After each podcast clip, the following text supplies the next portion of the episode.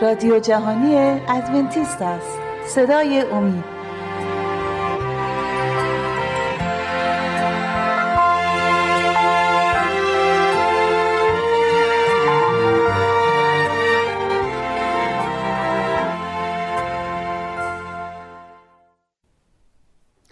به نام خداوند بخشنده مهربان مقدم شنوندگان گرامی رو به این برنامه صدای امید خوش آمد می‌گوییم. در بحث گذشته راجع به یکی از های مهم کتاب مقدس از صحیفه دانیال که سال ظهور و حتی به صلیب کشیده شدن مسیح رو مشخص می‌کنه بحث کردیم. ولی باید گفت که این تنها نبوتی نیست که ملاک قرار می‌گیره برای شناختن رسالت و مرگ و قیام مسیح. نبوت های متعددی در کتب انبیای عهد قدیم وجود داره که مجموعاً این برنامه نجاتی که خداوند برای رستگاری بشر و نجات از زلالت و گمراهی مقرر کرده کاملا آشکار می‌کنه و همه را در وجود در زندگی و مرگ و قیام مسیح متمرکز می‌کنه. برای مثال در نبوت های قدیم حتی آمده که مسیح موعود در چه شهری یا دهی متولد میشه. در نبوت های میکا میکای نبی آمده ای بتلهم افراته که در میان شهرهای یهود کوچکترین هستی. ولی از میان تو کسی به ظهور خواهد رسید که ابتدای او از ازل است یا از ازل بوده است. و یا نبوتی که نشون میده که در بدو تولد او تمامی کودکان نوزاد بتلهم کشته خواهند شد. به خاطر دارید که موقعی که سه مجوس از شرق و گویا به قول دی از ایران ستاره ای را پیروی کردند دنبال کردند و بالاخره به بیتلهم رسیدند و در اونجا پرسیدند که مسیح موعود یا این پادشاهی که برای یهود متولد شده است کجاست؟ تا به پرستش او دراییم هرودیس از این گفتار آنها شکه شد و گفت که شما بعد از اینکه این شاه موعود را پیدا کردید و پرستش کردید به من اطلاع بدید تا من هم به پرستش و نیایش او درآیم که فرشته خداوند به سه مجوس ظاهر شد و گفت که از راه دیگه برگردن چون هرودیس سوء قصدی نسبت به این طفل نوزاد خواهد نمود و بنابراین آنها از راه دیگری برگشتند. چون هرودیس دید که اخفال شده است بزرگان قوم یهود رو فرا خواند و از آنها پرسید که این شاه موعود یا مسیح موعود کجا باید متولد بشود؟ و آنها گفتند که در بیت لحم باید متولد بشود. بنابراین لشکریان خود را فرستاد و تمامی اطفال نوزاد تا دو ساله را به تیغ شمشیر از بین برد که این نوزاد مسیح یا شاه موعود نیز در میان آنها باشد. بنابراین نبوت شده بود که راهیل برای کودکان خود گریه و ماتم می نماید زیرا دیگر نیستند. حتی نحوه تسلیم شدن عیسی مسیح را به قیمت سی پاره نقره انبیای قدیم نبوت کرده بودند. این سی پاره نقره را یهودای اسخریوتی از بزرگان یهود دریافت نمود تا مسیح را در شب میان هواریون بتواند آشنایی کند شناسایی کند و او را تسلیم بنماید و او را با بوسه ای تسلیم کرد. در نبوت نیز آمده است که او با بوسه ای تسلیم خواهد شد و حتی نبوت شده است که چه کاری با این سیپاره نقره خواهند نمود؟ چون یهودا از کرده خود پشیمان شد و سیپاره نقره را جلوی پای بزرگان یهود انداخت. آنها این سیپاره نقره را که بهای خون مسیح بود برداشتند و تک زمین کوزگری را خریدند تا غربا و بیچارگان در آن دفن شوند. این مسئله در نبوت آمده بود. در نبوت آمده بود که چه جای بدن او را بر صلیب جری، جریه دار خواهند نمود. نبوت شده بود که دستها و پاهای او را به انزمام پهلوی او را جریه دار خواهند نمود. همچنین نبوت شده بود که در مرگ بین دولتمندان مدفون خواهد شد در حالی که تسلیب او در میان مجرمین خواهد گردید. و همچنین کلماتی که از دهان مسیح بر روی صلیب صادر خواهد شد نبوت شده بود.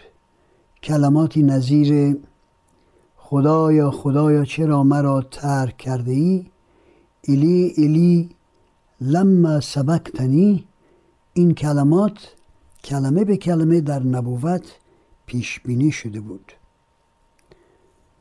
در نبوت های متعددی که راجع به مسیح شده است شکی نیست که مجموعا نشان میدن که این مسیح موعود برای سلطنت فعلی در جهان نیامده بود.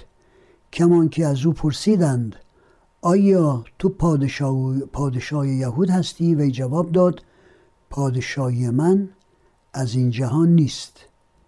اما به بزرگان یهود که از او پرسیدند راجع ملکوتش فرمود که شما خواهید دید که پسر انسان را خواهید دید که با ابرهای جلال ظاهر خواهد شد و به این ترتیب شکی برای زعمای قوم نگذاشت که سلطنت او سلطنتی است عادی موقعی که برای جمع کردن رستگاران و نجات یافتگان و استقرار ملکوت ابدیش به این جهان خواهد آمد. بنابراین اگر باز سوالی در پیش است که مسیحیت چیست ما می توانیم به این ترتیب این کلمه را توضیح بدهیم. مسیحیت اولا خبر خوشی است که به جهانیان داده شد توسط فرشتگان که انجیل نامیده می شود زیرا انجیل مفهومش مفهومش خبر خوش است که خداوند برای نوع بشر نجاتی تهیه دیده است. این نجات در زندگی مسیح متمرکز می شود با توجه به اینکه مزد گناه موت است و انسان با ارتباع ارتکاب در گناه محکوم به مرگ ابدی است توسط عیسی مسیح توسط قربانی شدن او بر صلیب توسط آماده کردن فدیهی به جای انسان گناهکار انسان امید برای حیات ابدی امید برای غفران خطایا و امید برای برگشت با آن ارسیه‌ای که در ابتدای آفرینش جهان خدا به انسان داده بود پیدا می نماید در واقع نجات در مسیح متمرکز می شود و مسیحیت یعنی ایمان آوردن به این برنامه نجاتی که انبیای قرون متمادی در نبوتهای خود به آن اشاره کردند و رسول در عهد جدید آن را خلاصه نمودند و گفتند که این نبوت ها در زندگی در پیام ها در موعظه ها و در مرگ و در دفن و قیام مسیح متمرکز می شود و بدین وسیله است که اون مثالی که خداوند توسط امر به ابراهیم برای قربانی شدن, شدن پسرش داد و در واقع قوشی به جای پسر او قربانی شد این مثل در واقع در زندگی خود مسیح تحقق پذیرفت. یعنی ما انسان ها می باید به خاطر گناهانمون نابود بشویم و خداوند برنامه نجاتی تهیه دید که توسط آن عیسی مسیح جای ما را گرفت و قربانی شد. تا ایمان به این قربانی ما بتوانیم امید برای حیات ابدی داشته باشیم. در واقع تمام سیستم قربانی ها و زبایع حیوانات به این قربانی بزرگ مسیح بر روی صلیب اشاره می نماید شما را به خدا می سپاریم و دعوت می کنیم که در بحث آیندهمان شرکت بفرمایید.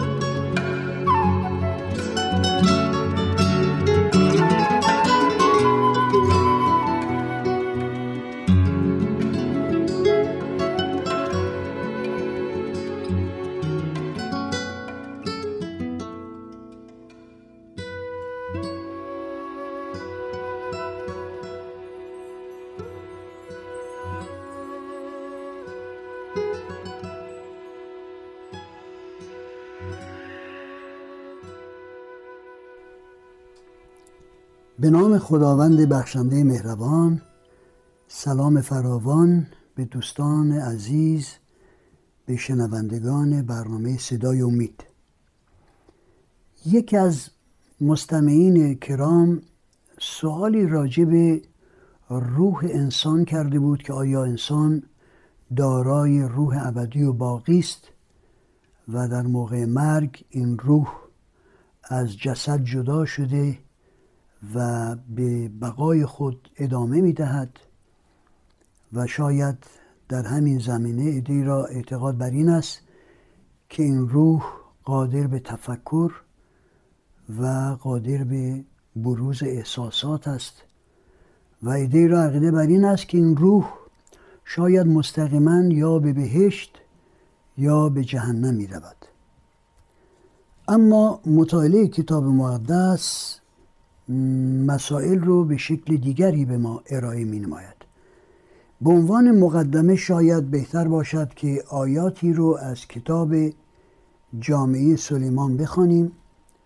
که به شکل زیبایی این مسئله را توضیح می‌داد و سپس به آیات متعدد دیگری در کتاب مقدس اشاره خواهیم کرد که نشان می‌داد انسان موجودی است فانی و روح ابدی و روح باقی ندارد و انسان به خاک برمیگردد و منتظر روز قیامت از مردگان است تا اجرت ابدی خود را از دست باری تعالی دریابد. در کتاب جامعه باب سوم آمده است درباره امور بنی آدم در دل خود گفتم این واقع می شود تا خدا ایشان را بیازماید و تا خود ایشان بفهمند که مثل بهایم می باشند زیرا که وقایع بنی آدم مثل وقایع بهایم است. برای ایشان یک واقع است چنان که این میمیرد به همانطور آن نیز میمیرد و برای همه یک نفس است و انسان بر بهایم برتری ندارد چون که همه باطل هستند. همه به یک جا می روند و همه از خاک هستند و همه به خاک رجوع می نمایند کیست روح انسان را بداند که به بالا صعود می کند یا روح بهایم را که پایین به, سو به سوی زمین نزول می نماید خیلی واضح سلیمان حکیم در اینجا می گوید که انسان برتری بر حیوانات ندارد و بالاخره به خاک رجوع می کند قبل از اینکه با آیات متعدد دیگر اشاره کنیم اجازه بدید توضیح بدیم که موقعی که انسان خلق شد به دست باری تعالی کتاب مقدس می‌گوید که خدا انسان را از خاک سرشت و در بینی او نفس حیات و یا روح حیات دمید. این روح حیات یا نفس حیات انسان را موجودی زنده کرد. قادر به تفکر قادر به تفحص و تفتیش و بنابراین جمع شدن یا ترکیب خاک و نفس حیات خداوند موجود زنده را به بار آورد. ولی در کتاب مقدس هیچ جا اشاره به آن نشده که این روح به خودی خود حیاتی دارد. در کتاب مقدس کرارن ذکر شده که انسان وقتی میمیرد به خاک برمیگردد و این قدرت حیاتی که خدا به انسان داد به او برمیگردد. در کتاب مقدس آمده است که موقعی که شیطان در باغ عدن آدم و حوا را فریب داد و آنها را متقاعد کرد که از این میوه ممنوع و درخت ممنوع میل بنمایند وی گفت آیا خداوند گفته است که شما هر آینه از این میوه بخورید خواهید مرد؟ من به شما می‌گویم نخواهید مرد بلکه مانند خدا عارف نیکوبت خواهید بود. خداوند گفته بود هر آینه از این میوه بخورید خواهید مرد. اگر ما بگوییم که انسان جسدا میمیرد ولی روحن باقی و زنده میماند به مسابه این است که خداوند رو محکوم به گفتن دروغی بنماییم و این واقعا کفرآمیز است. انسان روح نفس حیات از خدا دارد ولی این نفس حیات فقط امکان حیات رو به انسان می‌دهد و محض اینکه از انسان خارج می شود انسان به خاک برمیگردد. در کتاب مقدس آمده است که وقتی که انسان میمیرد افکار او نابود می شود حقد و حسد و یا محبت او نابود می شود دیگر تفکری ندارد. در کتاب ایوب نبی آمده است که انسان چون گیاهی است که یک روز به بار می آید و با وزیدن بادی خشک و نابود می شود چون گلی است که می شکفد و بعد از کمی خشک و نابود می شود بنابراین معتقدیم که انسان در موقع مرگ هیچ گونه احساسی شعوری از خود باقی نمی‌گذارد تا توسط آن بتواند با دنیای زندگان تماسی پیدا کند. در واقع باز در کتاب مقدس آمده است که آیا مرده بعد از اینکه به قبر نزول نمود باز میگردد و یا به عزیزان خود تماس پیدا می نماید کتاب مقدس این مسئله رو انکار می نماید پولس رسول فرموده است که وقتی که مسیح با صدای بوغ فرشتگان شیپور فرشتگان ظاهر شود مردگان در مسیح آنانی که به او ایمان آوردند و به نجات توسط عیسی مسیح ایمان داشتند از مردگان برخواهند خواست.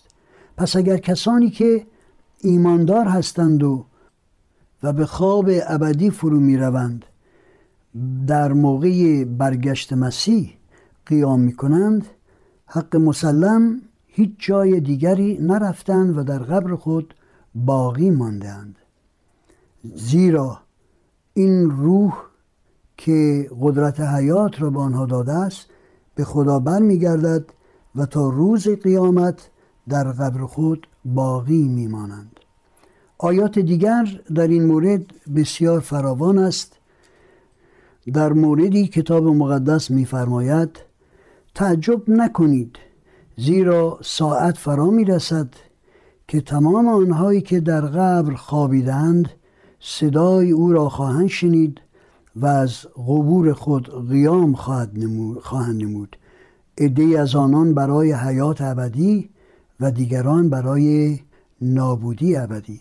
پس مردگان چه صادق و درستکار باشند و چه گناهکار و مجرم کماکان در قبر باقی خواهند ماند تا روز قیامت. آیه دیگر میفرماید خداوندا من تا زنده ام تو را ستایش خواهم نمود زیرا موقعی که به قبر نازل شوم در آن ستایش و عبادتی نیست و خاموشی است برای من. در آیه دیگری در کتاب جامعه سلیمان باب 9 و آیه 5 آمده است که زندگان می‌دانند که باید بمیرند ولی مردگان هیچ نمی‌دانند. اگر بنا بود که مردگان روح باقی داشته باشند میباید این روح باقی و ابدی قبل از بسته شدن نطفه به آنها داده شود در حال که ما اگر بسته شدن نطفه انسان را و مراحل رشد و بالاخره تولد او را در نظر بگیریم هرگز جایی رو نمی بینیم که این روح ابدی و باقی داخل جسد انسان گردیده است. ما می توانیم در بحث آینده این مطلب را خیلی واضحتر و منبسطتر حضورتون ارائه بدیم و تا بحث آینده شما را به خدا می سپاریم